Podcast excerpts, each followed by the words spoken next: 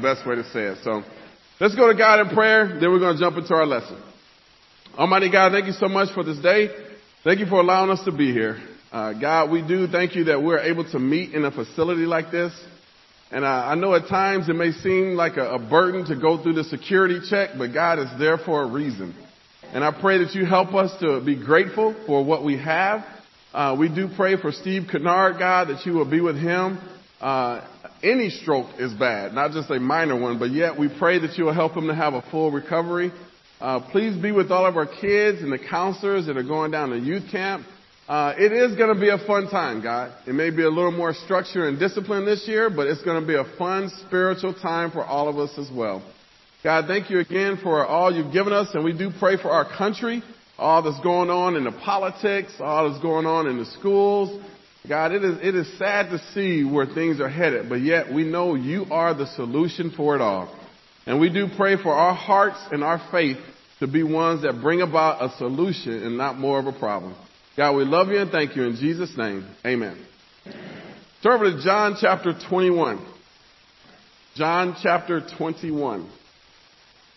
And I want to start out, um, I was reading this verse in verse 25. 25, yeah. And I said to myself, I said, self,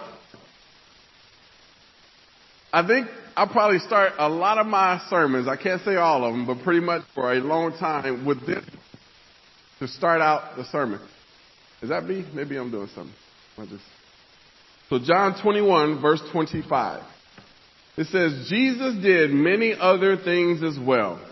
If every one of them were written down, I suppose that even the whole world would not have room for the books that would be written. Think about that for a moment. Just think about wherever you live.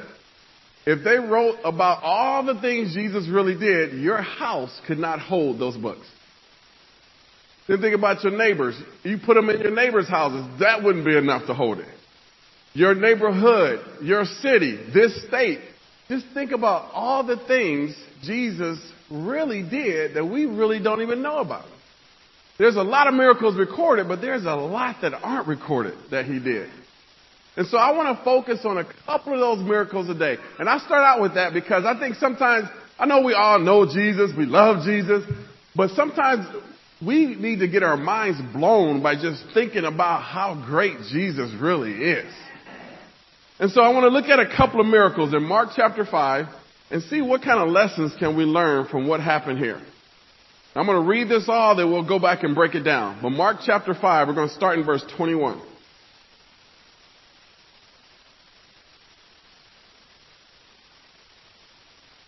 Mark 5:21.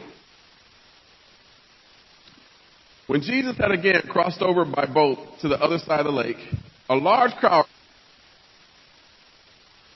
by the lake. Then one of the synagogue rulers named Jairus came there. Seeing Jesus, he fell at his feet and pleaded earnestly with him. My little daughter is dying.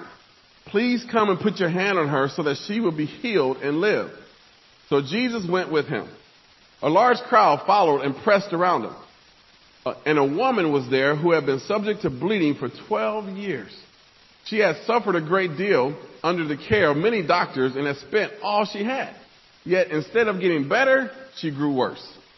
When she heard about Jesus, she came up behind him in the crowd and touched his cloak because she thought, if I just touch his clothes, I will be healed. Immediately her bleeding stopped and she felt in her body that she was freed from her suffering. At once Jesus realized that power had gone out from him. He turned around to the crowd and asked, who touched me? Clothes. You see the people crowding against you, his disciples answered, and yet you can ask, who touched me? But Jesus kept looking around to see who had done it. Then the woman, knowing what had happened to her, came and fell at his feet. And trembling with fear, she told him the whole truth. He said to her, Daughter, your faith has healed you. Go in peace and be freed from your suffering. While Jesus was still speaking, some of the men from the house of Jairus, the synagogue ruler, said, Your daughter is dead, they said. Why bother the teacher anymore? Ignoring what they had said, Jesus told the synagogue ruler, Don't be afraid, just believe. He did not let anyone follow him except Peter, James, and John, the brother of James. When they came to the home of the synagogue ruler, Jesus saw a commotion with people crying and wailing loudly. He went in and said to them, Why all the commotion and wailing? The child is not dead, but asleep. But they laughed at him. And he put them out. He took the child's father and mother and the disciples who were with him and went in where the child was. He took her by the hand and said to her, Talkia Kama, which means, little girl, I say to you, get up. Immediately the girl stood up and walked around. She was 12 years old. At this, they were completely astonished. He gave strict orders not to let anyone know about this and told them to give her something to eat. Incredible story. We look at two different miracles that happen here, but there's so much we can learn from it. I want to just try to focus and break it down for us here to get precise. First of all, a ruler by the name of Jairus came, and he came because his daughter was sick. Then the woman came and touched him because she was sick and have issues of bleeding. So the question to start out is what brings people to Jesus? What brought you to Jesus? One person came because of parental concern for their child. The other one came because of personal issues that they had.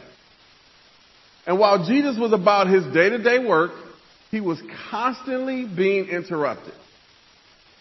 Jesus saw these interruptions as an opportunity to show God's love and grace to people.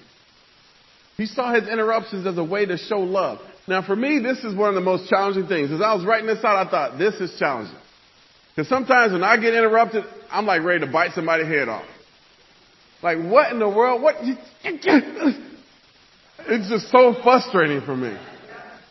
Now y'all acting like I'm the only one. Y'all sitting here lying in church. Y'all know all y'all be getting, okay, well then nod your heads. Give me something here. But here's Jesus. He's about his mission. He's about doing what he's doing. He's getting interrupted to go save somebody's daughter. And on that way, he's interrupted again by somebody else. But yet he saw it as an opportunity that God was giving him to show love. And again, look in verse 22. The father comes to Jesus desperate to get his daughter. And it says here in verse 22, then one of the synagogue rulers named Jairus came there. Seeing Jesus, he fell at his feet and pleaded earnestly with him. Now, let me tell you about Jairus. He was a synagogue ruler. And that's, well, turn over to Acts chapter 13. We'll come right back to Mark, but turn to Acts chapter 13. Let me kind of explain who this guy was. In Acts 13, verse 15, this is an example. Paul is, is out there, and we know the Apostle Paul and how great he is. But look at what it says in verse 15. After the reading from the law and the prophets, the synagogue ruler sent word to them saying, Brothers, if you have a message of encouragement for the people, please speak. So in other words, Paul and Silas was there, but the synagogue rulers were the one who would stand up, they make announcements, they explain what's going on, and then they looked and said, well, if you guys have something to say, you are free to come up and speak now. Why did they do this? Because as a synagogue ruler, he was responsible for the administration of the temple. He looked after the temple, he supervised the worship, he made sure he found rabbis to teach on the Sabbath, he was more, he wasn't a politician, but he was somebody that the people knew and loved and admired. Now in 586 BC, virtually all the Jews lived within a hundred miles of the temple. That way they could all come and worship on that Saturday. But in 586 BC, the Jews were carried into slavery by the Babylonians. So they were all dispersed to different places. So they could no longer come back to the temple and worship. So instead, what they did is they built synagogues wherever at least 10 Jewish men were, they would build a synagogue there. So they had hundreds, thousands of synagogues all over, as long as they had 10 Jewish men there. Now in each of these synagogues, they would elect 10 elders, people to oversee the synagogue. Now these 10 elders would then elect one person from this eldership to be the ruler of the synagogue. So the 10 people voted on Jairus to be the ruler of the synagogue. So now he makes sure not just the synagogue goes well, but he also settles dispute within that community of the Jewish people. So he had a high position. People knew who he was. He had a lot of power. He had a lot of influence. But yet, he'd done all he could to help his daughter, and nothing changed. And he said, the one person I'm not going to, the one person that can help is Jesus. Now, not everybody was fond of Jesus. So for this influential man to put his power, his reputation, his job, his authority all on the line to go see Jesus, that shows you how much faith he had. He was more concerned about his daughter than about how he looked, about his reputation, about his job. He said, I don't care about any of that. I want to make sure my baby girl is taken care of. So he went to Jesus. Look at verse 20, back in Mark chapter 5, I'm sorry, verse 22. His desperation took him to Jesus. And in verse 22 it says, he fell at Jesus' feet. He fell on his knees and he pleaded with Jesus earnestly. It didn't say he just asked him. It said he earnestly pleaded with him. What does earnestly mean? It means seriously. It's seriously important. There's sincere feelings behind it. So he's on his knees begging Jesus to help his daughter. Guys, when you are desperate, that's what happens. You fall to your knees before God. There are so many people who say they are really trying to find a job. They're really desperate to change this part of their marriage or their life or their kids. Are you praying on your knees? No, I'm praying, but I'm not on my knees. You look throughout the Bible, people got so desperate that they were on their knees begging for God. But sometimes Christians today, that's beneath them to get on their knees. Oh, they'll sit on their butt and pray. They'll lay in the bed and pray. They're praying in the shower. They're praying in the car. But to get on your knees and pray, see, that's being earnest and desperate for prayer to happen. Why? Because he's saying, my daughter is dying. I'm going to go to Jesus. Now, just think about it. He had to travel to Jesus. Now he's talking to Jesus. During this time, he's thinking, my daughter may already be dead. But he had enough faith that even if she was dead, Jesus still could raise her from the dead. So he goes to Jesus. And to this point, and this, this is what's so incredible about this. To this point, all the miracles Jesus had done were on living people. The blind, the lame, the mute, leprosy, all those people were alive when he did this. And here comes this synagogue ruler who's saying, my daughter may be dead. But I don't think that affects the power of Jesus at all.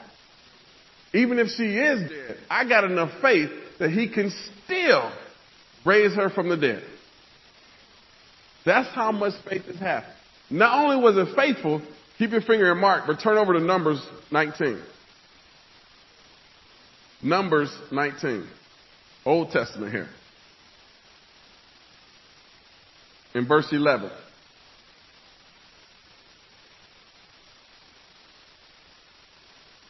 So not only was he a faithful person, but it went against their entire culture what he was asking Jesus to do. In Numbers 19 verse 11 it says, whoever touches the dead body of anyone will be unclean for seven days. And he must purify himself with water on the third day and the seventh day. Then he will be clean. But if he does not purify himself on the third and seventh days, he will not be clean. Whoever touches the dead body of anyone and fails to purify himself defiles the Lord's tabernacle. That person must be cut off from Israel because the water of cleansing has not been sprinkled on him. He is unclean. His uncleanliness remains on him. Now here's the synagogue ruler going against everything the synagogue is teaching, asking Jesus to come to this person that's dead, probably. He said, you know what? This is against tradition. This is against what everybody believes. But for my child, I'm going to do whatever it takes. And I'm going to Jesus about this. Now, to even ask a rabbi to come and touch or talk to or be around a dead body, most of them would say, uh, no, I am not going to be unclean for that reason. But when he asked Jesus in verse 24, Mark chapter 5, verse 24, Jesus said, so Jesus went with him. And he took his disciples. So here's Jesus. He said, I know what the tradition says, but I'm the son of God. So he was going with them, and now you know Peter, James, and John, they're like, oh man, we about to go see this dead body. We about to get kicked out of the community. What's up with Jesus? What is he doing to us? I mean, you know, they probably had all kind of questions as they're walking with Jesus, but Jesus confidently said, let's go do it. I'll take care of it. A legend is told about a rabbi from a small Jewish town. The people had gathered in the synagogue on the eve of Yom Kippur, Day of Atonement. But when the time came for the most important service of the Jewish year to begin, the rabbi was nowhere to be found. During the delay, a young mother rushed home to check on her little daughter, whom she had left there sleeping. To her surprise, she saw the rabbi sitting quietly in the chair holding the child in his arms. He had been walking by her home on the way to the synagogue when he heard the infant crying, so he stopped to help. He held the child until she fell asleep. There's a lesson in what this rabbi did and in Jesus' love for people. So many times in our busy lives, we tend to get so caught up with our own concerns that we lose a sense of compassion for other people. That's the thing I learned. Before I moved to New York, everybody said New Yorkers are so rude, they mean, all they do is honk their horns and give you the bird. They just some evil people. But after moving here, I don't think people in New York are evil. I think they just busy. They got places to go, they got things to do, they're in a hurry. It's not that they're mean, they're just doing what they gotta do. Thus, a sense of compassion does not exist many times in the city. We got to ask ourselves, what is going on? When we're interrupted, how do we respond? You see, what I realized is interruptions told me who I really am inside. So when I'm interrupted, how I respond to that interruption says something about the kind of person I am. If I'm relaxed and I'm calm, I can handle interruptions. But if I got something going on, I don't handle it as well. And so you got to think about it when you're interrupted. Because there's a lot of things that can interrupt you. Your telephone, your family member. Heck, sometimes if I'm hungry, that's interrupting me. It's like, man, I, I want to eat. I, you know, there's a lot of things that can get us, but how do you handle interruptions? Now, let me be clear about something. I'm not, because some people will take this as the preacher said we have the right to interrupt anybody now. That is not what I'm saying, so don't get this twisted. Because you read through the Bible, you don't see Jesus interrupting people. Only people he interrupted was the Pharisees who were thinking something sinful, and he interrupted their thoughts, not what they were doing. So I'm not saying you see two people talking, you have the right to just jump in there for the Lord. Yeah, what? No, that's not what I'm saying. But what I'm saying is when things happen, interruptions, it doesn't mean we have to fly off the handle about those things. Now I'm going to work on it about me, but you need to work on it about you. So don't come and test how is it working on you, Maurice. How well are you doing? I'm here to interrupt you to show how much God is helping you grow. No, no, no, I'm good. But that's the beginning of the first miracle. So now he leaves with Jairus to go help his daughter. And on the way, a second interruption occurs. Again, look at verse 25. Mark chapter 5, verse 25. And a woman was there who had been subject to bleeding for 12 years. She had suffered a great deal under the care of many doctors and had spent all she had. Yet instead of getting better, she got worse. When she heard about Jesus, she came up behind him in the crowd and touched his cloak because she thought if I just touch his clothes, I will be healed. Immediately her bleeding stopped and she felt in her body that she was freed from her suffering. Now, as the ruler's story is suspended here, is interrupted by another great miracle. Jesus is traveling on the way to meet this girl, to help this girl. And you got to realize another interruption. Think about how many times for a minute Jesus got interrupted. He's talking with his disciples and people would just come up to him. He's doing a Bible talk in the house and people coming through the roof. He's trying to sleep in the boat and they wake him up. Jesus, it's raining. There's a storm coming. Now he didn't get up. What? It's raining and you waking me up because of a storm? Why don't you grow up, Peter? I mean, he didn't respond the way some of us would. But yet, as he's continually interrupted, he continually showed the love of God in each situation. It doesn't mean he played it off. He taught people a lesson with every interruption. But yet, those interruptions did not bring out inner demons. Didn't bring out anger and frustration. This is what we gotta see. This woman came to him, she was in great distress. She was suffering for 12 years. Spent all her money and nobody could help her. It just got worse. Imagine how, you know, if you go somewhere and you go to a restaurant and you pay for food and it don't come out the way you want, we get upset. Imagine paying these doctors for 12 years and you just get worse.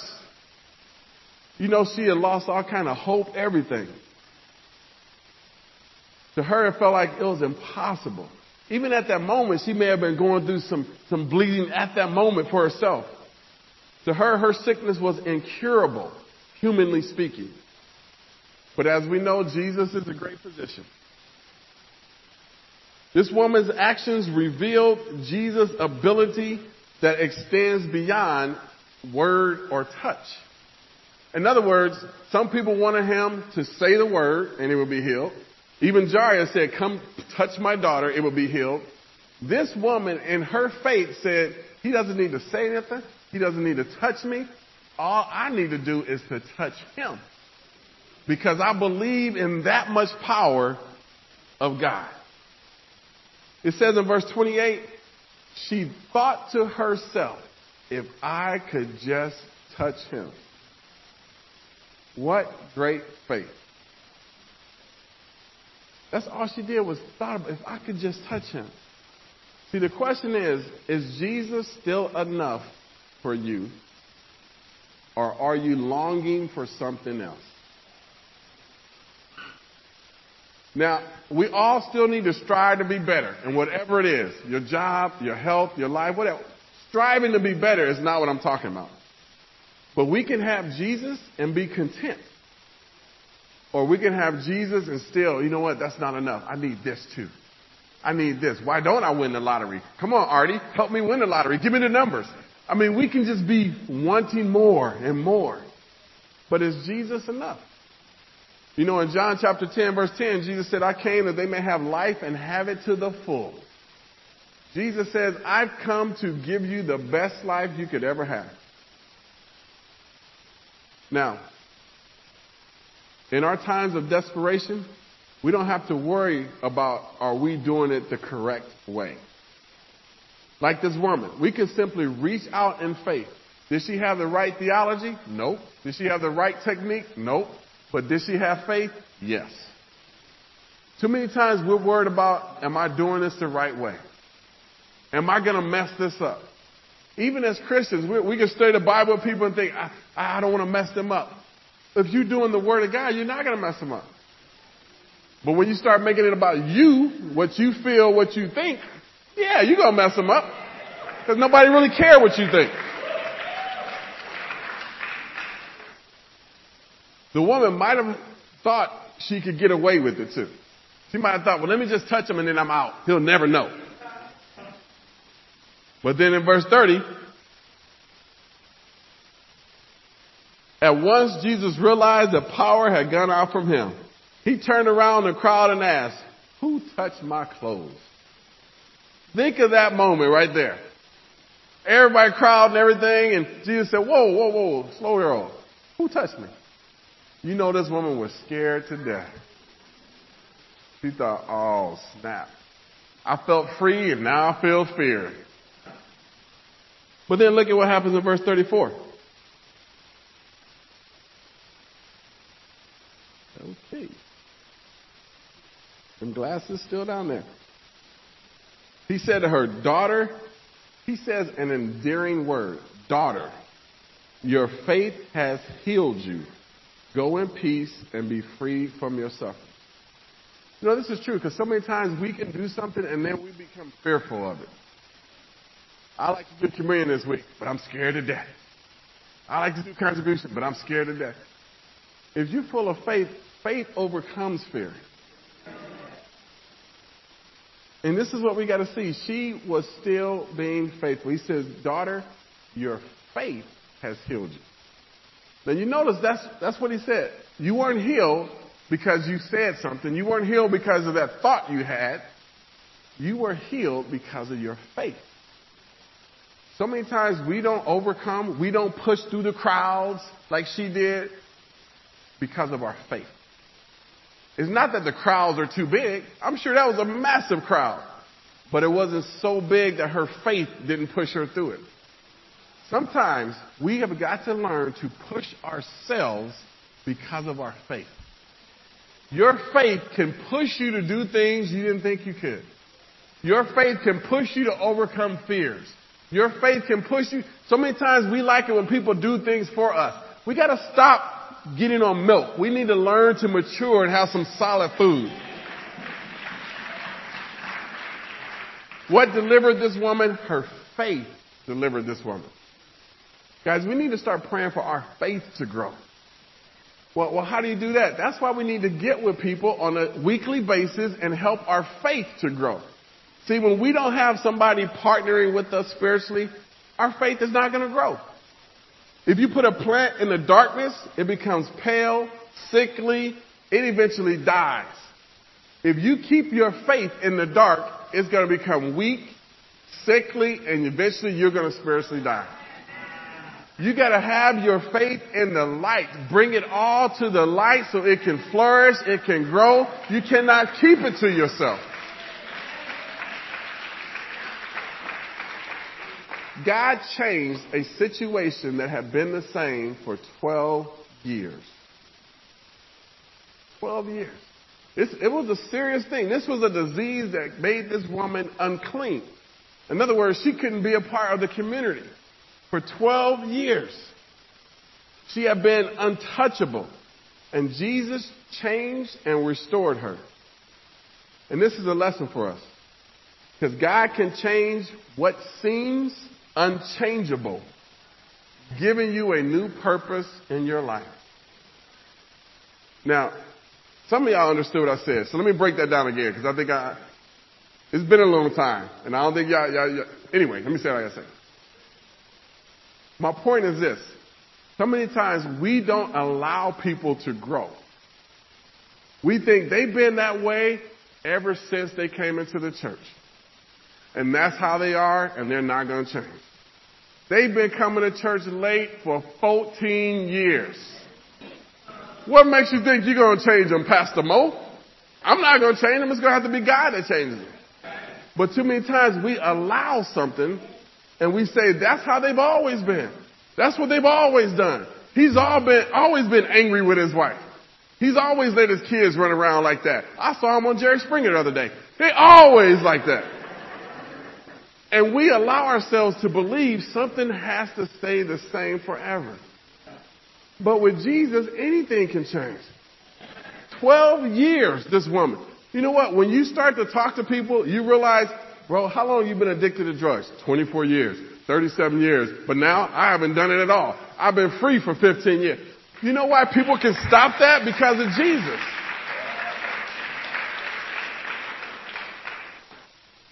Now, here's a really good, all of them were good points, but here's a really good point.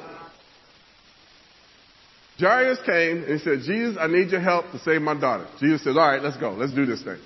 So they start going. Then he gets interrupted. And now he's sitting there talking to this lady about her bleeding and about you touched me and about all this and that. The thing about Jairus right here, he's like, why are you talking to her? My daughter dying. Let's get this thing on. What are we waiting for? You know he's getting frustrated. He's getting anxious. He's like, I see you blessing her, but come bless me. Now, how many times do we feel like that? I see God working over here. I see God working in their life. Where's mine? I've been in the church for so long, 10 years. Give me a little bit. Sprinkle some on me. We get frustrated when we see other people being blessed sometimes. We're like, hurry it up, Jesus. Come on over here. We get all kind of anxious and frustrated and then get mad at God sometimes. Some of y'all didn't want to admit it, but I know the truth. We get mad at God because he's over here when he should be over here with us. You know, Jairus was feeling just like that. But I think God lets that happen so we can look at this miracle and also learn a lesson. Jairus looked at that and he, he should have been thinking, you know what? If he could help this woman who's been like that, I have absolutely no doubt my daughter's going to be fine.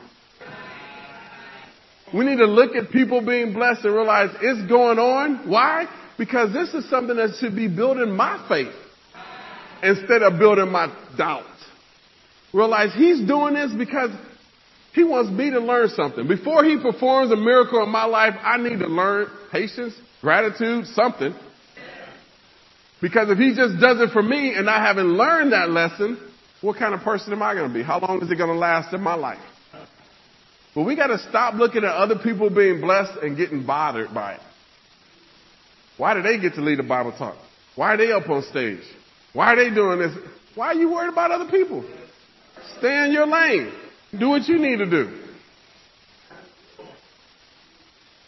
His daughter had problems. But he believed that God would stop it, would help her. Now he's worrying about why Jesus taking so long talking to this lady. But in Jesus' mind, he's like, I already knew this delay would not change the outcome. I got this, Jairus. I got this. Too many times we don't allow Jesus to get this. We want him to get what we want, but he said, I got, why are you worried? Chill out for a minute. Ain't gonna take that long. I got this. But see, if you have a relationship with Jesus, you can see that. If you know Jesus, you won't see that. There's a difference in knowing Jesus and having a relationship with Jesus.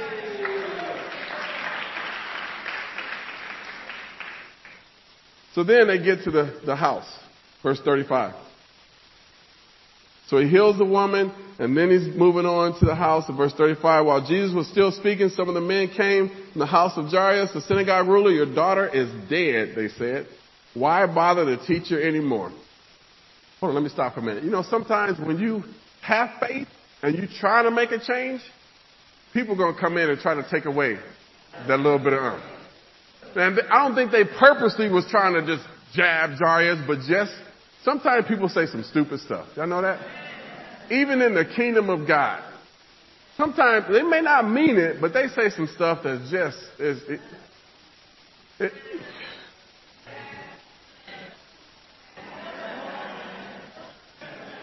Verse 36. This is how Jesus responded. Ignoring what they said, Jesus told the synagogue ruler, don't be afraid, just believe. He did not let anyone follow him except Peter, James, and John, the brother of James. When they came to the home of the synagogue ruler, Jesus saw a commotion with people crying and wailing. He went and said to them, why all this commotion and wailing? The child is not dead, but asleep. Now, keep your finger there. Let me show you something here. I'm almost done, Stanley. Just hold on. Keep your finger there. Turn back to Jeremiah chapter 9. Well, we got it on the screen in case you can't get there in time. Jeremiah 9, 17. And let me explain it. He goes to their house he walks in, the girl's dead, everybody's moaning and ah, ah, ah, crying all this and that. And Jesus walks in there, what are y'all doing? Stop it. Just stop. The girl ain't even dead. Just stop. They get so upset with him that they laugh at him. And you gotta ask yourself, why? Jeremiah chapter 9 verse 17. It says, this is what the Lord Almighty says. Consider now, call for the wailing women to come Send for the most skillful of them. You gotta realize, at this, in this time, the wailers and moaners, that was their job. That was their occupation. They weren't there because they were sincere and sad for the girl that was dead. They were there because that was their job and they were making money by doing it. It's just like today. They find a way to make money doing anything. So they made money being a professional crier and a wailer.